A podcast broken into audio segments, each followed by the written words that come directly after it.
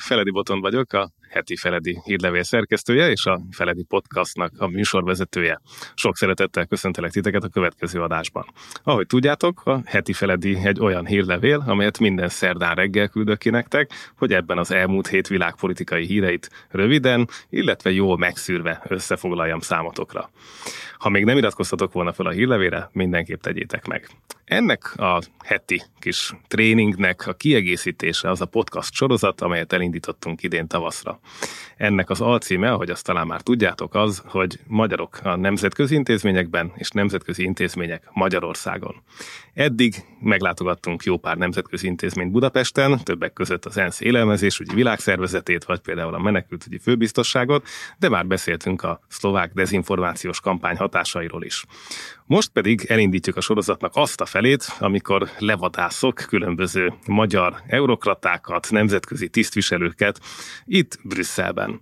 Ennek a sorozatnak tehát az első alkalmát halljátok most, amikor olyan szerencsénk van, hogy Újvári Balázsral fogunk beszélgetni. Sok szeretettel köszöntelek a stúdióban. Köszöntöm a hallgatókat. Balázsról azt érdemes tudni, hogy ő a legfiatalabb Európai Bizottsági szóvivő jelenleg, egyben a második magyar, aki szóvivői tisztséget tölt be, és egy eh, részben unortodox, részben pedig eh, talán pont az eurokratákra jellemző életúttal került ide, hiszen többek között a Budapesti Műszaki Egyetemen kezdte ugyan tanulmányait a nemzetközi kommunikáció szakon, de innen aztán Dániába, onnan a híres College of Europe-ba, hallgatóknak mondom, hogy ez tulajdonképpen az eurokrata képzőnek tekintett egyik eh, mester diplomát adó hely Brüsszben, itt Belgiumban. Nagyon sokan innen egyenesen az eurokrata karrier felé folytatják az útjukat. Eh, Balázsnak egyébként Szingapuron keresztül vezetett az Európai Bizottság főépületébe a karrierje, amikor szóvivőként csatlakozott az Európai Bizottsághoz. Magyarul fogunk beszélgetni, pont ez lesz az izgalmas ebben a sorozatban, hogy bárkinek bármilyen útlevele is van, Balázs egyébként persze magyar, eh, akkor is fogunk tudni a magyar nyelven nemzetközi intézmények belső kis titkairól, függöny mögötti eh, valóságáról beszélgetni. No, hát akkor így csapjuk fel a beszélgetésünket. Balázs, mennyiben érzette magadat eurokratának? Ez egy elég érdekes megközelítés. Nyilván azok az emberek, akik a, itt a Schumann tér környékén tevékenykednek Brüsszelbe, gyakran kapják meg ezt a jelzőt a, a külvilág képviselőitől.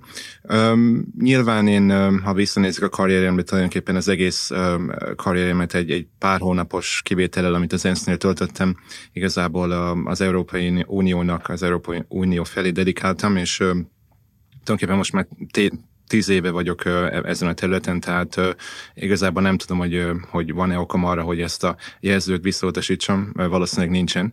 Tehát, tehát egy eurokrata tulajdonképpen az azzal tölti az idejét, hogy a különböző EU-s intézmények között jár. Én a legtöbb időmet az Európai Bizottságnál töltöm, nyilván most már lassan, sőt most már több mint négy éve szóvőként tevékenykedek. Előtte az Európai Külügyi Szolgálatnál voltam két évig, nem itt Brüsszelben, hanem Szingapurban, az Európai Unió delegációján. Voltam én az Európai, Európai Parlamentben is gyakornok, úgyhogy ha jól számolom, sőt még egy Európai Uniós ügynök ügynökségnél is voltam junior elemző Párizsba, tehát most már talán csak a tanács marad, ahol még nem voltam a, a főbb Európai Uniós intézmények közül, úgyhogy, úgyhogy igen, volt szerencsém ahhoz, hogy, hogy ezt az eurokrata életmódot így több intézményen keresztül megtanuljam. Um, azt gondoltam, talán kritikusabb is leszel ezzel a jelzővel, de ha nem ennek örülök egyébként, viszont um, tudnánk olyan közös jegyet, tulajdonságot, vagy valamilyen um, elhivatottságot mondani, ami, ami szerinted tényleg jellemzi az eurokratákat? Tehát amivel körbe lehet rajzolni ezt a embercsoportot, hogy mi az, amit azért egy több tízezer embernyi um, közigazgatási munkavállalóról beszélgetünk gyakorlatilag. Uh, tehát, hogy mi a közös bennük? Körülbelül 50 ezeren kapják még ezt a jelzőt nap, mint nap, szerintem, tehát olyan 50 ezer ember van, aki az Európai Uniós intézményeknek dolgozik, ebben a pillanatban. Hát az első dolog, ami eszembe jut, az az, hogy tulajdonképpen a legtöbbjük talán rájött arra, hogy kétféle európai ország van. Az egyik olyan, amelyik kicsi, a másik pedig olyan, ami még nem jött rá, hogy kicsi. Tehát szerintem egy, egy közös jelző az az, hogy mindannyian az európai érdeket nézzük, talán az identitásunk elsősorban európai, aztán, aztán nemzeti, Mindenképpen a világot egy Európai Uniós perspektívából nézzük, az első reakciónk az nem feltétlenül az, hogy egy tagállam hogy kell, hogy reagáljon egy bizonyos nemzetközi fejleményre, hanem inkább arra, arra fókuszálunk, hogy milyen módon tudjuk a tagállamok reakciót összehangolni, és közösen, közösen fellépni. Na most ez, ez egy komolyabb megközelítés. Egy informálisabb megközelítés nekem az lenne, hogy egy eurokrata meghívja a kollégáját angolul ebédelni, aztán az ebéd franciául történik meg, aztán a kávét már németül isszák. Tehát ez is egy, ez is egy fontos része az itteni életmódnak, úgyhogy ez mindenképpen egy érdekes közeg. Nyilván sok kihívással jár, különösen manapság, ugye nagyon sok politikai fejlemény van, ami, ami egyre nehezebbé teszi néhány ügyekben, hogy megtaláljuk a közös hangot. Európai Uniós szinten számtalan példát láttunk az elmúlt, az elmúlt években, úgyhogy én úgy gondolom, hogy sok munka van előttünk még, és ez mindig is nagy kihívás lesz megtalálni ezt a bizonyos hangot, amit 27-en tudunk képviselni. Ugye sokszor fogalmazzák meg azt a kritikát, a, egyébként nem csak az eurokratákkal szemben, akik Brüsszelben élnek, és ugye ez egy határozatlan idejű kinevezés a legoptimálisabb esetben, de mondjuk az ENSZ-nél vagy más nemzetközi szervezeteknél is, hogy ez tulajdonképpen aranykaritkaként funkcionál. Tehát egy olyan e, életút, amit nagyon nehéz eldobni, az ember kap egy jó fizetést, jobb esetben tényleg elhivatott, e, és vajon ebből lehet-e egy olyan lábat nevezteni, ami mindig a valóságba lóg. Tehát lehet-e úgy dolgozni egy ilyen helyen, hogy az ember nem veszíti el azt az érzékét, hogy na hát tényleg mi történik a terepen, hiszen itt a brüsszeli folyosókban nem gondolom mondjuk, hogy a te állásod pont ilyen, hiszen a szóvivő aztán tényleg eh, gyakorlatilag naponta találkozik, és erről majd beszélgetünk is a sajtóképviselőivel, de ugye rengeteg épületben ültök, nem mindegyik egy központi helyen van, nem mindegyik foglalkozik ügyfelekkel közvetlenül, eh, tehát itt is azt gondolom, hogy megoszlik az, hogy mennyire kell figyelni arra, hogy ez a realitás érzékelés megmaradjon. Ez egy érdekes felvetés. Ugye én adminisztrációs kérdésekkel is foglalkozom, és emberi erőforrások kérdések is a, az én portfóliómhoz tartoznak, úgymond. A, arról, hogy ez mennyire számít aranykalitkának, ugye ne felejtsük el, hogy ahhoz, hogy valaki itt Brüsszelbe töltse a karrierjét, ugye, az, az magába foglalja azt, hogy el kell hagyni az országát. Gyakran azt jelenti, hogy a családtagoktól el vagyunk csatolva, gyakran azt jelenti, hogy sokat kell, hogy utazzunk, hogy a családtagjainkat lássuk, tehát ez, ez mindenképpen egy, egy olyan, egy olyan olyan úgymond áldozat, ami, amit nem feltétlenül könnyű mindenkinek meghozni. Tehát a másik faktor pedig az az, hogy igazából ez lehet, hogy nincsen benne a köztudatban annyira, de egyre nehezebb amúgy Brüsszelbe munkaerőt vonzani az intézményekhez bizonyos tagállamokból, gondolok itt a, az északi tagállamokra, de meglepő módon olyan országban is, mint Csehország, azt látjuk, hogy súlyosan alul reprezentálta a lakosság, tehát, tehát vannak, vannak kihívások. Ugye azt se felejtsük el, hogy itt nem a privát szférában vagyunk, tehát beszéltél úgymond az anyagi, az anyagi aspektusokról, tehát ugye bónusz, stb. ezek olyan, olyan dolgok, amiket mi nem ismerünk. Tehát igazából csak arra tudunk, arra tudunk alapozni, ami, ami alapvetően megjár ö, nekünk, és, és azt látjuk sajnos, hogy azok a körülmények, amik ö, uralkodnak, ö, nehézé teszik azt, hogy bizonyos országokból elegendő, elegendő jelentkezőt találjunk, tehát ezt látjuk a, a versenyvizsgákban is, és ez mindenképpen egy olyan kívás, amit, amivel próbálunk foglalkozni, és ugye a bizottságnak, vagy az Európai Uniónak nem csak Brüsszelben vannak úgymond alkalmazottjai, vannak Luxemburgba, de Olaszországba is, és például Luxemburg egy olyan lokáció, ahol, ahol kiemelkedően nehéz manapság munkaerőt, munkaerőt találni a, a bizottságnak, mivel ö, szimplán az élet olyan drága a Luxemburgban, hogy sok kolléga úgy érzi, hogy inkább, inkább oda nem menne, és mondjuk máshol, máshol próbálna szerencsét. Tehát azért én perspektívába helyezném a dolgokat, semmiképp sem nevezném ezt az életformát aranykalitkának. Sok kihívás van, ezekkel próbálunk foglalkozni, de pozitívan nézek a jövő felé, remélem, hogy megtaláljuk a, a, az arany középutat. Uh-huh. Tehát, ha jól értem, akkor azt mondod, hogy, hogy vannak olyan országok, ahol egyszerűen akár ha még köztisztviselőnek is megy el az ember északon vagy gazdagabb országokban, akkor részben a saját családjával marad hasonló életszínvonalon, tehát emiatt aztán nem éri meg neki Brüsszelbe eljönni. Hogyha, hogyha ez így van, akkor most hogy néznek ki nagyságrendben a nemzetiségi arányok? Tehát van-e kvóta, hogy kell elképzelnünk ezt a felvételit, ugye versenyvizsgát említetted, ezen a végeredményt azt megszűrjük kvóta alapon, tehát van-e nemzetiségi minimum, maximum, és egyébként hát muszáj megkérdezni, hogy Magyarország hogy áll. Hmm. Kvóták nincsenek amúgy, tehát ezt mindig, mindig tisztán elmondjuk. Nyilván a cél az az, hogy minden tagállam fair módon reprezentálva legyen. Ugye ez, ez, ez egy cél, amit nem olyan könnyű kivívni. Hát, ahogy mondtam, vannak olyan országok, akik úgymond túl reprezentáltak, különböző okokból adódóan. Itt nyilván, kik a top egyesek? Például ugye nyilván ugye Belgium, tehát ugye a legtöbb bizottság, vagy legtöbb EU-s intézmény itt Belgiumban található, tehát nyilván nagyobb esély kínálkozik arra, hogy egy belga mondjuk belgának mondjuk kedve szegődjön ahhoz, hogy az Európai Uniós intézményeken belül folytasson egy, egy, egy karrier, tehát Belgium nyilván ugye Brexit miatt is sok brit kolléga belga útlevélre váltott, tehát ez abba, ez abba ahhoz vezet, hogy a, a belgák erősen reprezentálva vannak az intézményekbe. Ugye vannak a déli tagállamok, akik jó ideje EU-s tagok, Olaszország, Görögország, különösen Spanyolország, ők, ők megfelelően vannak reprezentálva, vagy még túl is vannak reprezentálva. Románia ugyancsak egy olyan ország, ahol, ahol, ahol úgy tűnik, hogy eléggé vonzó az EU-s karrier perspektívája, de ahogy mondott, tehát vannak olyan országok is, ahol úgy gondolják, hogy lehet, hogy valamivel jobbak a körülmények itt, mondjuk Brüsszelben, mint mondjuk egy skandináv országban, de az a különbség, ami, ami létezik, az nem elég nagy ahhoz, hogy az ő életformáikat, vagy éppen a családi kötelékeiket maguk mögött hagyják. De ahogy mondtam, ez nem csak a skandináv országokra jellemző, Csehország kifejezetten olyan, olyan ország, ahonnan, ahonnan jelenleg nem, nincsen nagyon kiemelkedő, nagyon nagy érdeklődés, Csehország valamelyest alul reprezentált. Ami Magyarországot illeti, hát ott tulajdonképpen egy ilyen arany középút megoldás van ebben a pillanatban, tehát Magyarország nem tekinthető alul reprezentáltnak, de éppen hogy nem. Tehát túl reprezentált sem az ország, tehát nagyjából megfelelően van reprezentálva Magyarország az úgymond tisztviselők körében. Nyilván itt nem a, a magas vezetőkről beszélek, hanem a, a, a szimpla tisztviselőkről.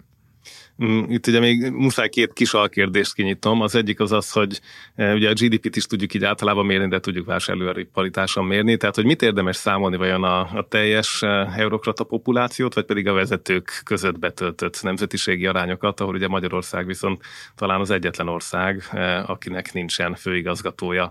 Tehát, hogy ilyen szempontból ez egy mennyire fontos mérőszám, vagy, vagy mennyire nézik egymást a tagállamok, hogy hoppá, neked több főigazgatód van, mint nekem. Ebben, ebben a mérés kérdésben vajon mennyire eh, van már nemzetiségi politika, vagy pedig nincs?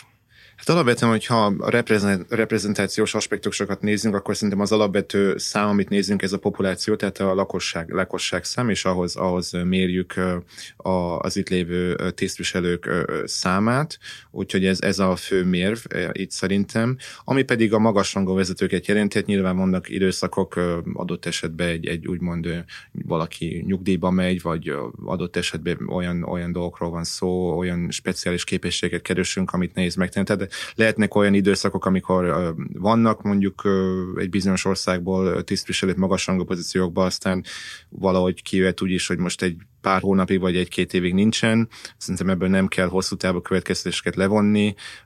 Ha megnézzük mondjuk a magyarok helyzetét magasrangú tisztségekben, látjuk, hogy van, ha jól tudom, öt vagy hat igazgató, tehát azért ilyen szinten jól reprezentált Magyarország. Ha jól tudom, ebben a pillanatban nincsen főigazgató vagy főigazgató helyettes, mondom, ez, ez ebből nem kell hosszú távú következtetéseket levonni. Nyilván meg kell vizsgálni, hogy majd a, a következő procedúrák mihez vezetnek, de, de voltak a múlt, múltban már magyar főigazgatók ezen a, a, ilyen, ilyen pozíciókban, és szerintem minden esély megvan arra, hogy ez megint majd, a, megint majd erre kerüljön sor a közeljövőben. Ugye, tehát a főigazgató kérdés azért volt fontos, mert ugye ez a legmagasabb eurokrata struktúra a biztosok szintje alatt, de erről szintén még fogunk egy picit beszélgetni. Hát csak egy pillanatra kitekintve a kérdés másik felében a létrának a kezdő belépő szintjére. Jól emlékszem arra a számra, hogy nagyjából több mint ezer gyakornokot fogadtok egy szemeszterbe az úgynevezett Blue Book programban, tehát ez egy létező futóprogram. Így van, így van. Tehát ez egy nagyon népszerű program, amit én is csináltam. Egyébként a szóvivői szolgálaton annó, még 2014-ben. Kuriózum, hogy még a Barroso 2 bizottság, tehát a Barroso második mandátuma utolsó hónapjában kezdtem. Egy hónapot töltöttem ott, és a következő négy hónapot, mint összességében egy öt hónapos periódusról van szó, és a, a következő, tehát a maradék négy hónapot pedig már a Juncker bizottság alatt fejeztem be itt a szóvivői szolgálaton, tehát ott Ez voltam. Tényleg egy történelmi tranzíció. Igen, igen, és hogy ott elég, elég sok változás történt, a, a, a bizottsági szövői szolgálat is úgymond sokat változott a két mandátum között, ami mindig egy lehetőség, csökkent a szá, csökkentek a, csökkentették a szövők számát, kisebb lett a, a szolgálat, tehát ott érdekes benyomásokat szereztem. De visszatérve a gyakornokságra, és különben is nyilván invitálom a hallgatókat arra, hogy próbáljanak meg ebbe a lehetőségbe belenézni, tehát több ezer jelentkező van, ez nyilván egy kompetitív folyamat, nagyon kompetitív, tehát ez egy, egy fizetett gyakornokság, ha jól tudom, 1100 euró körül. 1003. 1003 most már infláció, sajnos minket sem kímél. Tehát mindenképpen egy érdekes tapasztalat, és adott esetben ez lehet egy úgymond első lépés egy eurokrata, ahogy te mondod, egy eurokrata karrier felé. Ugye, ha jól értem a munkaköri leírásodat, ami kiderül itt a bizottsági honlapról, legalább három főnököd van. Ezt jól számoltam össze, hogy három biztos az, akivel kommunikációs szolgálatban állsz? Hát három biztos, az biztos, de szerintem több is van ennél, igen. Akkor megmondod, hogy eh, hogy igen. néz ki a te életed? Tehát, hogy eh, fontosan hány kommunikációs csatornát kell nap mint nap felügyelni? Hát igen, alapvetően az én úgymond főnököm az az Európai Bizottság szóvivője Erik Memer, akit lehet, hogy a hallgatók is már láttak, vagy hallottak. Ő, ő, ő az első számú főnököm, és akkor politikai szinten nyilván több úgymond biztosra is kell, hogy dolgozzak, tehát én alapvetően egy elég, elég széles területet fedek le. Egyrészt vannak a költségvetés és ez a humán erőforrás kérdések, ami az osztrák, Johannes Hahn osztrák biztoshoz tartozik. Akit a magyar hallgatók azért nem csak erről a területről ismernek, ismernek, hanem a kondicionalitási eljárásból is. Így van, ő, ő egy gyakori látogató Budapesten manapság. Akkor ugyancsak dolgozom a szlovén biztossal, Jenez Lenácsicsal, aki humanitárius kérdéseket kezel, tehát bármikor történik egy, nem, egy természeti vagy ember által előidézett katasztrófa, gondoljuk itt csak a Törökországban elszenvedett földrengésre, vagy a gázai övezetben jelentkező humanitárius szükségletekre, ott ő, ő, ő a felelős elsősorban, és akkor van még Maros Sefcovics, aki az Európai Bizottság elnök helyettese, az egyik elnök helyettese, ő pedig olyan országokért felel, bilaterális kapcsolatokért felel, mondjuk Svájccal, mini államokkal, mint Monaco, Andorra, vagy pedig San de úgyis ugyancsak Norvégiával, Izlanddal és Liechtensteinnel is ő szervezi a kapcsolatunkat, és ezek a területek is hozzám tartozunk, tehát politikai értelemben velük is dolgozom, de ugye, ahogy mondtam, a, a szóvivői szolgálat alapvetően egy elnöki szolgálat, tehát alapvetően mi politikai értelemben von der Leyen elnök hatásköre alá tartozunk. Van már selfie Ursula von der Leyen-el? Találkoztam vele a bizottság nulladik napján, december 1-én 2019-ben, ha jól tudom, készült is egy fotó, úgyhogy az gyorsan megvolt. Tehát közös fotótok megvan, rendben. tehát ha, ha azt teszem, hogy ennyiféle témával, tehát az európai gazdasági térségtől a, a humanitárius segélyekig a magyar jogállamisági eljárással foglalkozol, most én muszáj ugye az utóbbiról kérdeznem egyet, ugye a különböző sajtótájékoztatókon te vagy a felelős ezért, és történetesen magyar vagy.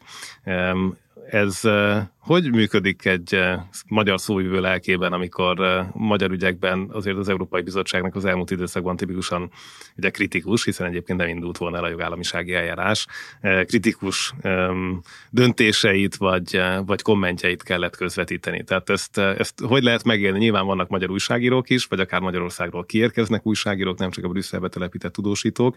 Ez hogy működik benned? Hát igen, manapság a magyar nyelv tudása hasznos Brüsszelben, mondhatjuk. Hát igen, alapvetően nyilván ez, ezek olyan dolgok, amikhez hozzá szokunk, vagy hozzá is kell szoknunk. Ugye fontos dolog, hogy egy Európai Unió tisztviselőjének az alapvető lojalitása az az Európai Uniós intézmény és maga a szerződés. Tehát nyilván ezt tartjuk a szemünk ez az első szám a lojalitásunk. Az intézményeknek dolgozunk, az én esetemben a bizottságnak, tehát mindenképpen a, a bizottság érdekeit vesszük számításba elsőként, tehát úgymond a nemzeti hovatartozás semmilyen szerepet nem, nem játszik, és nem is játszhat egy, egy szóvivő életébe. Úgyhogy hát igen, volt, volt nagyon sok esemény az elmúlt négy évben, ami, ami Magyarországot implikálta. A bizottságnak igazából egyre több eszköze lett arra, hogy fellépjen mondjuk a jogállamisági elvek megsértése esetén. Te is említetted itt a jogállamisági mechanizmust, ami hozzám tartozik, tehát ez egy, ez egy költségvetés, költségvetést védő mechanizmus, és ezt Magyarország estébe aktiválta is a bizottság. Van egy, egy, egy, egy magyar ügy, ami, ami már majdnem két éve folytatódik, úgyhogy igen, a magyar kollégák gyakran kapcsolatba lépnek velem ebben a témában, nem is csak a magyar kollégák, ez egy olyan téma, ami, ami sok embert érdekel, úgyhogy izgalmas hónapok előtt állunk amúgy ezen a területen. Ez akkor benne van a top három legnépszerűbb témában nálad a te portfóliódban? Szerintem mindenképpen, mindenképpen, mert ez egy új eszköz, ez egy olyan eszköz, amit még annó a Juncker bizottság idején úgymond talált ki a bizottság, és a, a jelenlegi 7 éves költségvetési ciklushoz kapcsolódó egyetértések keretében jött létre. Tehát ez mindenképpen egy, egy erős költségvetési mechanizmus, ez egy új eszköz a bizottság kezébe, amire úgymond szükség volt, tehát sokan, sokan hívták fel a bizottság figyelmét arra, hogy kellene egy ilyen eszköz, ez, ez meg is született most, jelenleg jelenleg egy, egy, egy, egy, ország esetében folyik az eljárás, de sok esetben kapok kérdéseket arról, hogy adott esetben egy másik ország tekintetében is a bizottság gondolkodik -e arról, hogy aktiválja ezt a mechanizmust, vannak kérdések nap mint nap erről, tehát mindenképpen ez egy, ez egy népszerű téma.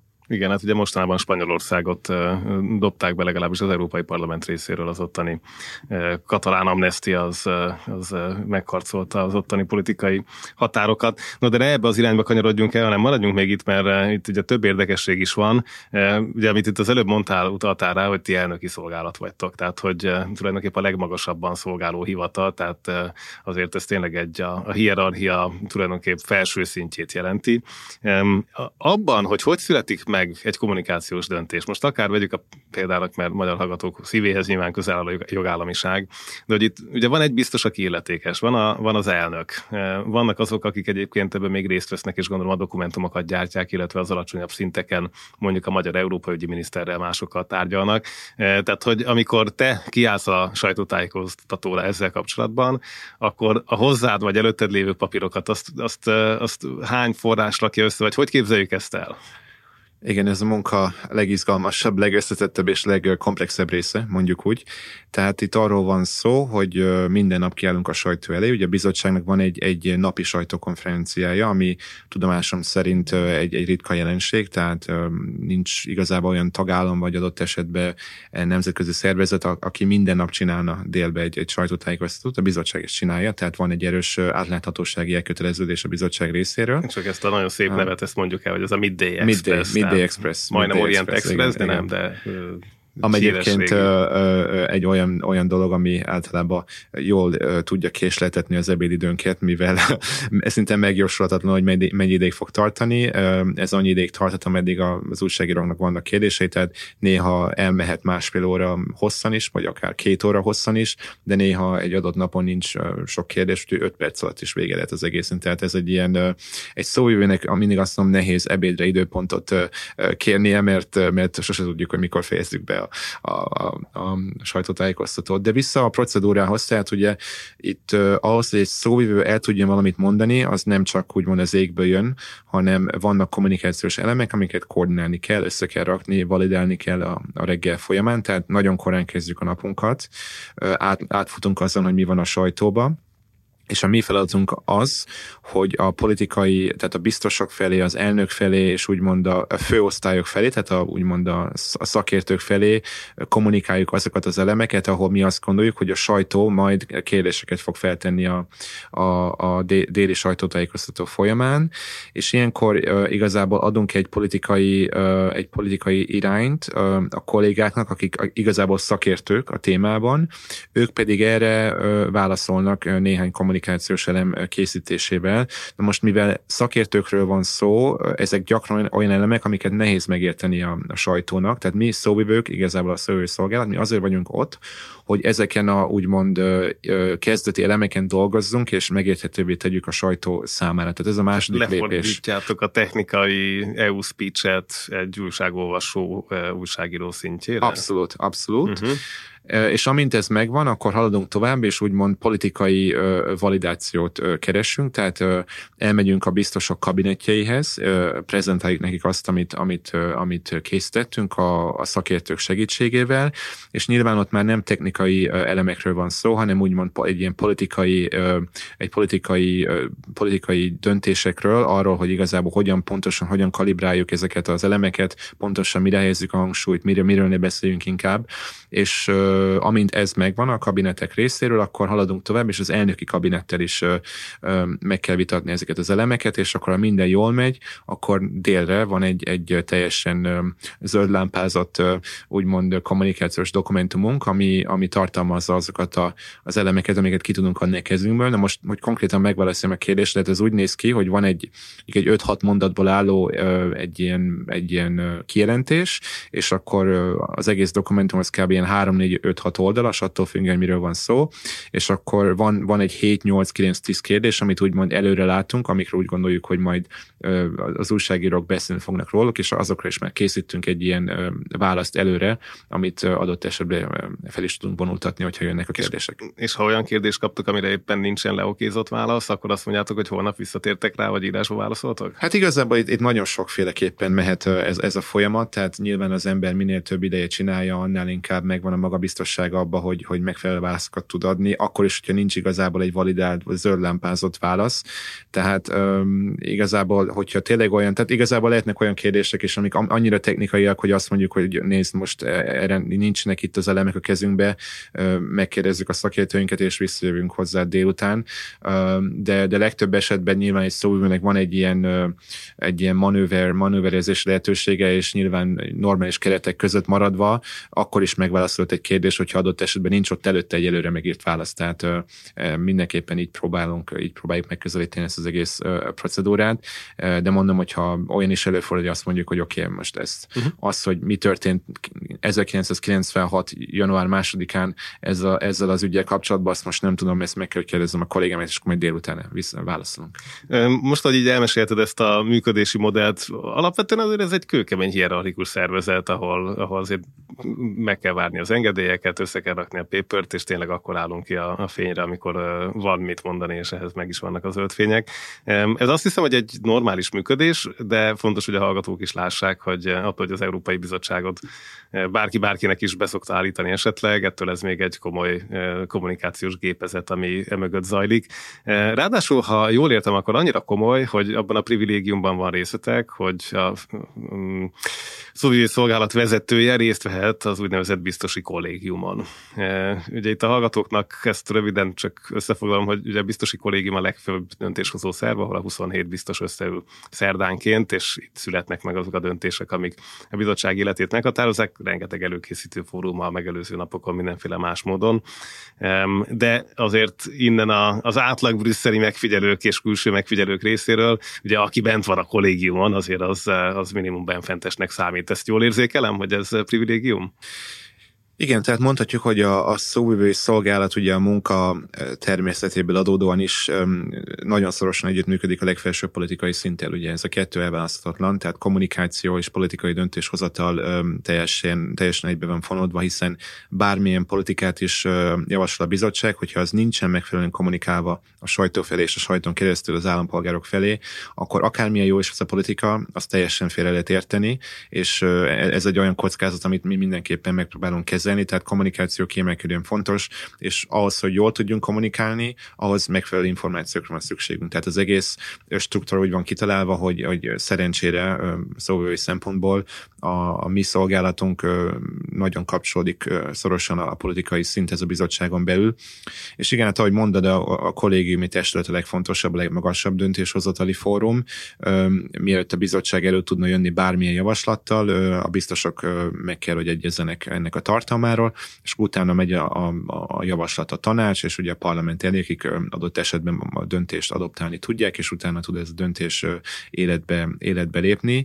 Tehát ez fontos, hogy a mi úgymond első számú emberünk, tehát a főszóvivője a bizottságnak ott tud lenni ezen a kollégium ülésen. Amúgy ennek vannak előkészítő fórumai a, a kollégium ülésnek, tehát a, a biztosok kabinet főnökei is összeülnek két nappal a, a kollégium ülés előtt, sőt, az alatt még van egy, egy más, egy harmadik szint úgymond, ahol a, a kabinetekből a specialisták ülnek össze, hogy, hogy megvitassák az igazi ö, technikai ö, részleteket, és ezen a szinten én is ö, sokszor uh-huh. ö, jelen tudok lenni, ami nyilván nagyon sokat tud abba segíteni egy újságírót, utána megfelelően tudjak informálni ö, különböző, különböző módon. Uh-huh. Én csak egy pillanatra ezt a kontrasztot azért húzzuk meg, hogy éppen Szlovákiában kormányváltás volt, és látjuk, hogy ez az újságírókkal szembeni magatartást is mennyire megint megváltoztatta, hogy, hogy lehet-e kérdezni egyáltalán akár egy kormányfőnek a sajtótájékoztatóján, ehhez képest nálatok ugye napi lehetőség van. Az, hogy maga a kommunikációért felelős vezető az egyébként a struktúra része, vagy pedig kap egy leíratot, vagy kap egy narratívát, és az gyártja. Tehát itt azért szerintem így az elmúlt pár percből kidomborodnak fontos különbségek. Ehhez talán még egy befejező kérdés ez a albugyorhoz, hogy milyen a viszonyotok az újságírókkal? Tehát ezt úgy kell elképzelni, hogy vannak sörözések, van közös est, ugye híresek voltak itt egykor a plegykák a szaunázásokról, tehát hogy mi a, mi a normális vagy elfogadott a, a vonalat át nem lépő emberi kapcsolattartás szintje egy ilyen brüsszeli környezetben az újságírókkal?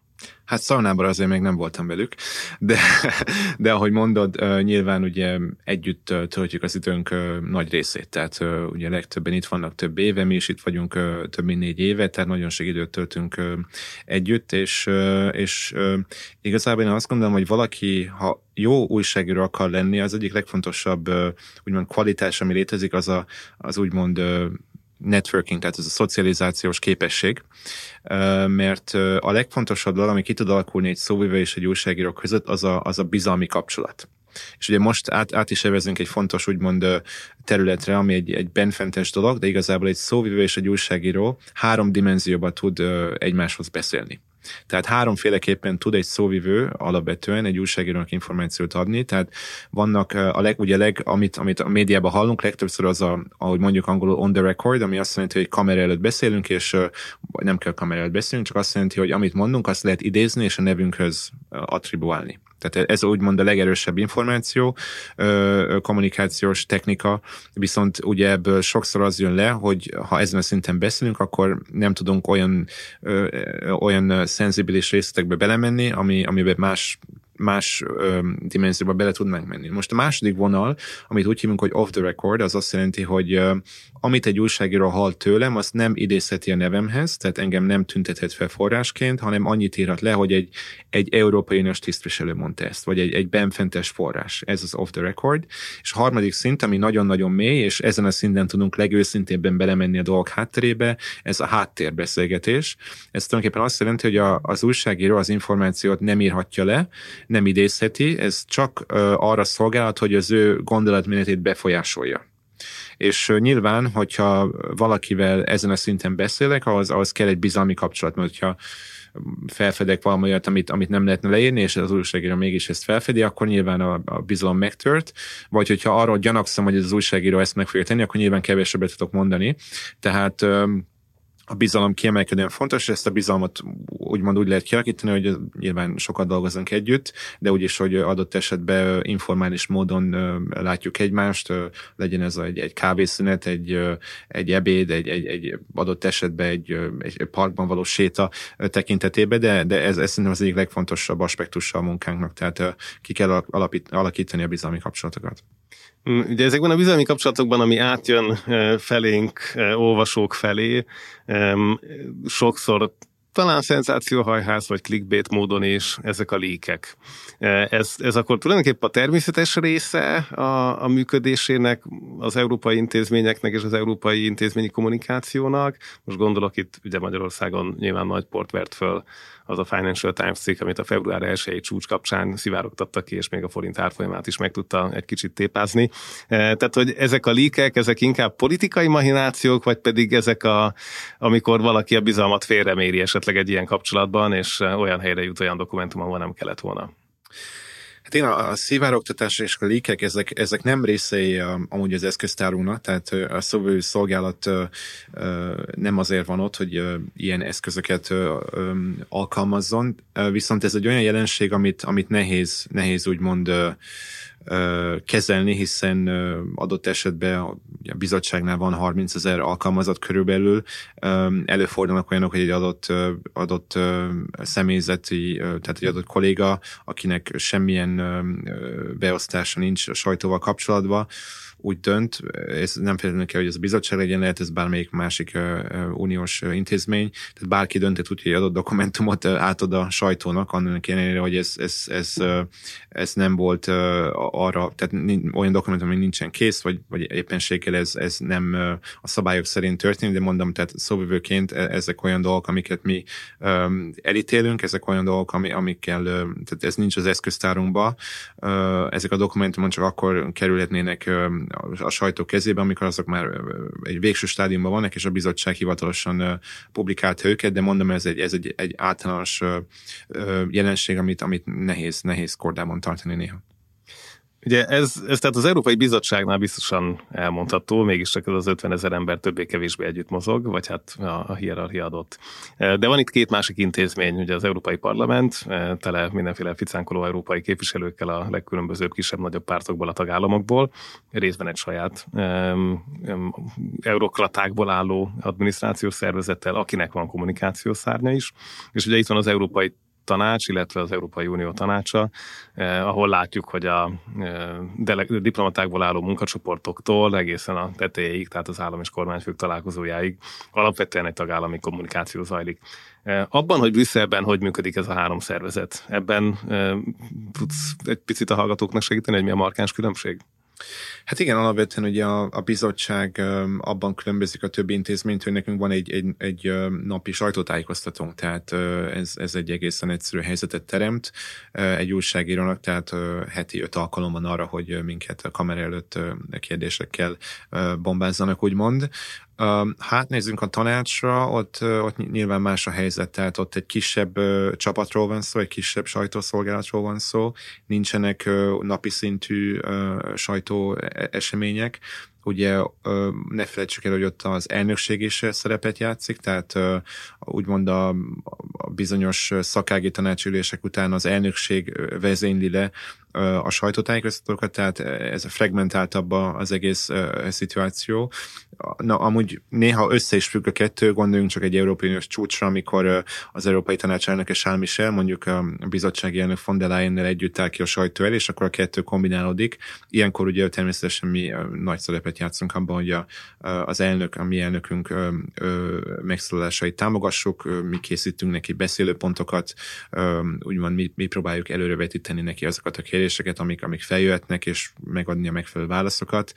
És ugye a parlament ez megint egy ilyen összetettebb kép, hiszen ott több 7-8 politikai csoport tevékenykedik, sokszor különböző álláspontokon állnak, sokszor egyéni, az Európai Parlament egyéni tagjai, tehát Európai, Európai Parlamenti képviselők egyénileg közelítik meg a médiát, tehát ott több, több dimenzióban is folyik a, a diskurzus, úgymond a, a, a parlament és az újságírók között, úgyhogy ez egy elég összetett kép. Talán az, az Európai Bizottság az, aki a, a legstrukturálisabb módon úgymond egy, egy kapcsolattartási lehetőséget ajánl a médiának a, az én, én értelmezésem mm. szerint. Hát akkor szinte azt is mondhatjuk, hogy messziről nézve ti, ti vagytok a kedvencei a sajtónak, mert legalább elérhetőek vagytok rendszeresen. Minden nap délben. és rendelkezésre álltok. Itt egy ha, ha függönyt egy pillanatra fel tudnád arról lebenteni, hogy hogy néz ki az, amikor eh, nem Charles Michel a társadalmi von der Leyennek, hanem mondjuk együtt mennek el Kínába, vagy együtt mennek el, ugye most ez decemberben történt, illetve van az, az Egyesült Államokkal folyó Trade and Technology Council, ahol szintén volt most egy magas szintű találkozó. Tehát mi van akkor, amikor van egy másik partner, egy harmadik országbeli partner, tehát mondjuk Kína vagy az USA, akikkel közösen tartotok sajtótájékoztatót, ha tartotok. Tehát ilyenkor hogy néz ki az egyeztetés, hogy ki mit mond el? Ugye ebből mi annyit látunk, hogy kint áll két vezető egy pulpituson, és többnyire egymással korreláló dolgokat mondanak jobb esetben. Tehát ez, ennek mi a valódi forgatókönyve? Hát igen, nem akarom jogi irányba terelni a beszélgetésünket, de ugye alapvetően a, a Lisszaboni szerződés szerint a, a, az Európai Unió külső képviselete az az Európai Bizottság feladata. Van egy kivétel ez alól, ez a kül- és biztonságpolitika, ahol, uh, ahol miniszterelnöki vagy elnöki szinten uh, ez a, a tanács uh, elnökének a feladata, tehát Michel uh, feladata. Most ami ugyancsak fontos az az, hogy a kompetenciák, ugye, tehát meddig mennek a kompetenciák, tehát a bizottság olyan témakörökben tudja képviselni az Európai Uniót, ahol az Európai Uniónak van kompetenciája, úgymond, és akkor a maradék területeken pedig hogyha van egy közös pozíció a tagállamok által, mondjuk olyan területeken, ahol nincsen feltétlenül az Európai Uniónak erős kompetenciája, ott a tanácsi elnök lépne be. Na most nyilván ez egy, ez egy kiemelkedően érzékeny terület, tehát mindig vannak arra, hogy viták, hogy ki meddig mehet el, de nyilván ezek a, ezek a látogatások a harmadik országokban nagyon elő vannak készítve, tehát van egy diskurzus, egy állandó koordináció a bizottság és a tanács között, nem mindig felőtlen a viszony, uh-huh. vannak nézeteltérések, de szerintem az kiemelkedően fontos, hogy egy, egy harmadik ország felé az Európai Unió egy, egy, egy olyan képet tudja mutatni, ami, ami tisztává teszi azt, hogy nincsenek belső ellentétek, és egy hanggal tudunk beszélni. Tehát ez, ez egy nehéz, uh-huh. nehéz dolog, de ezen mindenki keményen dolgozik. És neked ilyenkor az is feladatod lenne, vagy a képen kíséri ezt a delegációt, hogy mondjuk a pekingi látogatáson előtte a kínai kommunista pártnak a szóvivőjével lejön egyeztetni? Ezek az egyeztetések szerintem ezek elég magas szinten folynak, tehát nyilván vannak esetek, amikor egy, egy szakági szóvivőbe belefolyodik, de ezeket inkább főszóvivő szintjén kezeljük, tehát Erik Mamel lenne az, aki, aki, aki kapcsolatot tartja mondjuk a harmadik állam kommunikációs csapatával, ugye az Európai Uniónak vannak delegációi is harmadik országokban, tehát mindenképpen rajtuk keresztül is folyna a, a diskurzus, úgyhogy igen, ezek, ezek fontos dolgok, és legtöbb esetben azt látjuk, hogy azért az Európai Unió egy, egy, egy jó koordinált pozícióval tud megjelenni a harmadik országok képviselői előtt. Te említetted úgy, hogy most már akkor le kell csapnom ezt a labdát. Ugye a politikónak volt tavaly egy nagy cikke arról, hogy Ursula von der Leyen és Michel között nem felhőtlen a viszonya, úgynevezett szófagét óta, ugye amikor a török elnöknél Charles Michel levágódott az egyetlen székbe, és Ursula von der Leyen nem tisztelte meg ezzel.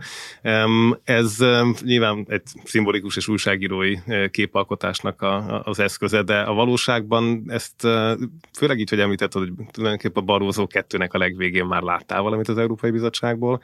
Tehát lehet-e érezni a különbségeket az ilyen viszonyokban, most akár tanácselnök, bizottsági elnök szintjén a ti munkaszinteteken?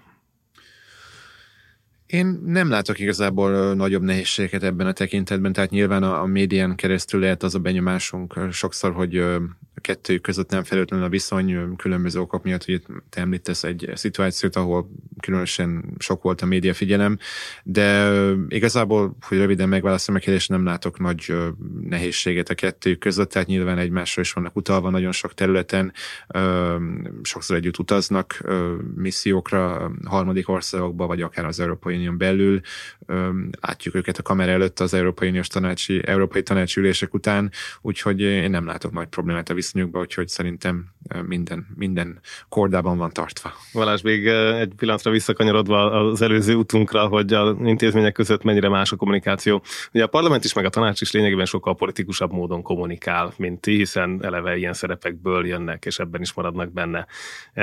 Mennyire érzed nehezített pályának azt, hogy nektek technikai, szakpolitikai kommunikációt kell folytatni? Ugye 2024-et írunk, a polarizáció fokozódik, gyakorlatilag érzelem alapú narratívákat építenek a tagállamokban nap mint nap a legtöbb szereplő részéről. Ehhez képest jöttök ti egy, egy visszafogott, nem érzelmi alapú szakági kommunikációval. Tehát hegymenetnek mentek?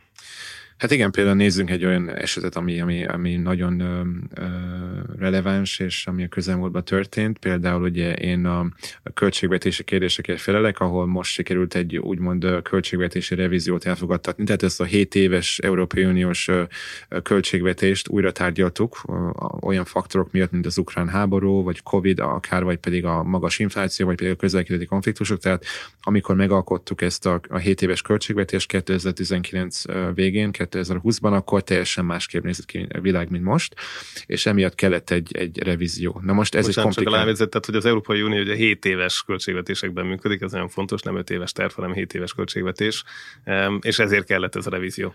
Így van, és ugye 7 év alatt a világ sokat változik, tehát van ilyenkor arra egy lehetőség, hogy, hogy átnézzük ilyenkor a költségvetés tételeket, és hogyha van egy teljes egyhangúság, mert ide teljes egyhangúság kell a tagállamok között, akkor úgymond át tudunk csoportosítani forrásokat, vagy újakat tudunk bevonni.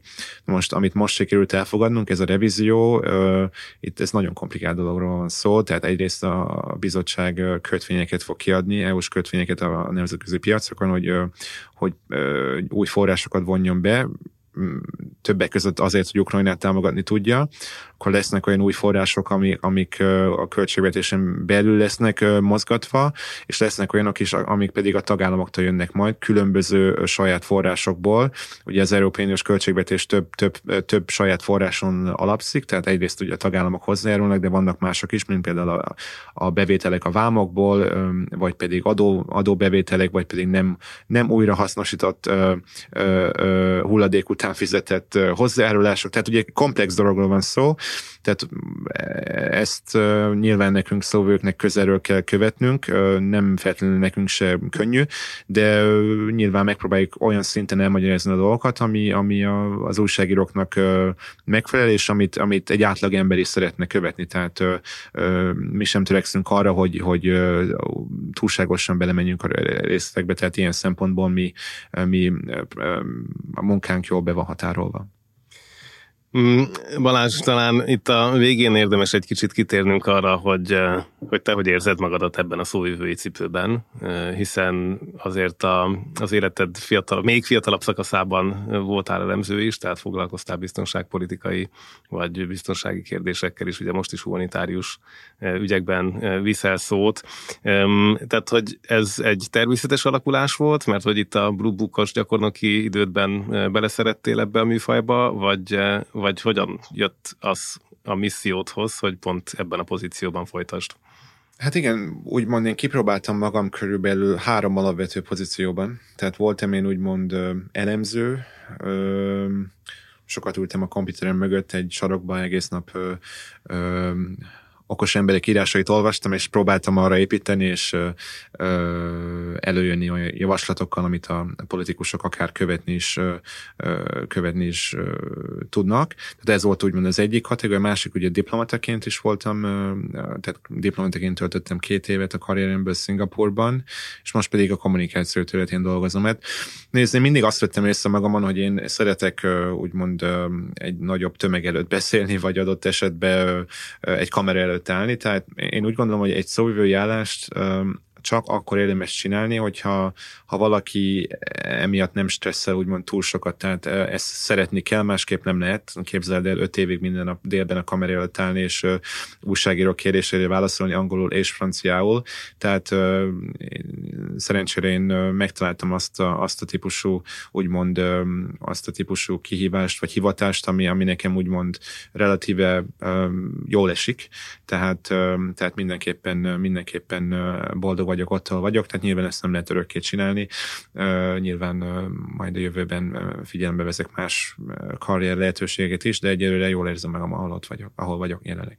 Uh-huh. És az impactot azt miben méret? Tehát uh, képzeljük el úgy a szóvivő lakását, hogy otthon gyűjti a cikkeket, amik róla szólnak, vagy, vagy hogy lehet mérni egy ilyen küldetést? Én nem minném, hogy ez az egyérről szól. Itt inkább arról van szó, hogy a bizottság pozícióját mi hogy tudjuk kommunikálni a sajtó felé. Én inkább azt nézem, hogy, hogy milyen tisztán és milyen, milyen jól vannak reprezentálva a bizottság pozíciói a sajtóban. Tehát én, én így mérem a sikeremet, megnézem említettem délután, hogy a, az én megjegyzéseim a déli sajtótájékoztatóról, a sajtótájékoztatóról hogy lettek figyelembe véve, adott esetben, ha látom, hogy van egy eltérés, akkor ott megpróbálok beavatkozni, kapcsolatba lépni az újságíróval. Tehát az én, az én célom az az, tehát abszolút nem arról van szó, hogy adott, egy adott napon hányan idéznek, hanem inkább arról van szó, hogy az Európai Bizottság a sajtóban megfelelően és pozitívan jelenjen meg. Ez, nekem ez a, ez a fő feladatom. És amikor Magyarországra hazalátogat, nyilván közeli ismerőseit tudják ezt a sapkádat, ilyenkor kell ellátni ugyanilyen feladatokat, hogy magyarázod az Európai Bizottságot? Hát a leggyakoribb kérdés, amit kapok, az az, hogy mi van, ha nem tudod a választ. mi van, hogyha kérdeznek egy interjú folyamán, ugye ne felejtsük el, hogy a szóvivői állás nem csak arról szól, úgymond, hogy hogy ezen a déli sajtókonferencián részt vegyünk, hanem sokszor egy az egybe csinálunk TV, vagy pedig a rádió interjúkat is, ami úgymond még nehezebb, mert ugye ott egyedül vagyunk, tehát a, sajtó, a déli sajtókonferencián a fő szóvivő ott áll mellettünk, aki levezényli az egész eseményt, viszont egy egy az egyes TV interjúban csak egyedül vagyunk a riporterrel, és nyilván ott egy, egy élő tévéadásban nagyobb a nyomás. Tehát tehát összetett, összetett a munka, és uh, igen, tehát sok, sokféle, tehát egy szóvivőtől sok mindent lehet kérdezni, mondom a leggyakoribb kérdés az az, hogy mi van, ha nem tudom a választ, és uh, ilyenkor mindig elmondom, hogy ez attól függ, hogy mhm. éppen milyen mhm. szituációban vagyunk, de, de uh, igen, tehát sokakat érdekel a munka, de megpróbálok mindig válaszolni a kérdésekre, amennyire csak tudok. És zárásnak, hogy mit javasolnál, akár nálunk itt a Partizánnál, vagy a magyar sajtóban, hogy van-e, van-e valami, hát ha nem is golden, de silver bullet, hogy hogyan lehet az uniós dolgokat egy árnyalattal tisztában tárgyalni, vagy tálalni a magyar olvasóknak? Tisztában tálalni a magyar olvasóknak? Hát Szerintem látjuk azért, tehát vannak újságírók, akik követik a, a, az EU-s ügyeket Magyarországról, de szerintem van még arra lehetőség, hogy még többen legyenek. Tehát Brüsszelben oké, okay, van, vannak magyar újságírók, 3, 4, 5, 6, aki, aki, aki szisztematikusan foglalkozik EU-s ügyekkel, de szerintem van arra még lehetőség, hogy még többen többi, foglalkoznak. Többi kelet-európai tagállamból több van arányosan? Attól függ, vannak, vannak olyanok, ahol kevesebb, vannak olyanok, ahol több, de ugye szóvivőként mindig örülünk annak, hogyha egy, egy adott médium, egy sajtóorgánum érdekelt az Európai, Európai Uniós ügyekbe, úgyhogy mi azért vagyunk itt, hogy őket segítsük. Úgy szerintem Magyarországról még van, van lehetőség arra, hogy még többen Európai Uniós ügyekkel foglalkozzanak. Nem feltétlenül, nem feltétlenül csak jogállamiság ügyekkel, hanem vannak más politikai ügyek is, úgyhogy szívesen várjuk az érdeklődőket. Legyen ez az árszó, Újvári Balázs, nagyon köszönöm. Köszönöm a meghívást az Európai Bizottság legfiatalabb szóvivőjével, illetve a második magyar szóvivővel beszélgettünk az elmúlt eh, néhány tíz percben. Nagyon örülök, hogy az adás sorozatnak ez az újabb eleme, amikor már Brüsszelből jelentkezünk, és magyarokat mutatunk be a nemzetközi intézményekben, ezúttal az Európai Bizottságban a heti Feledi hírlevélnek a podcastját, a Feledi podcastot hallottátok. A heti Feledi hírlevélre, ha még nem iratkoztatok volna föl, tegyétek meg mindenképp. Ez az, amikor minden szerdán reggel elküldöm nektek az elmúlt hét legfontosabb külpolitikai és világpolitikai eseményeit. Nagyon köszönöm, hogy velem tartottatok, Feledi Boton voltam, találkozunk legközelebb. Sziasztok!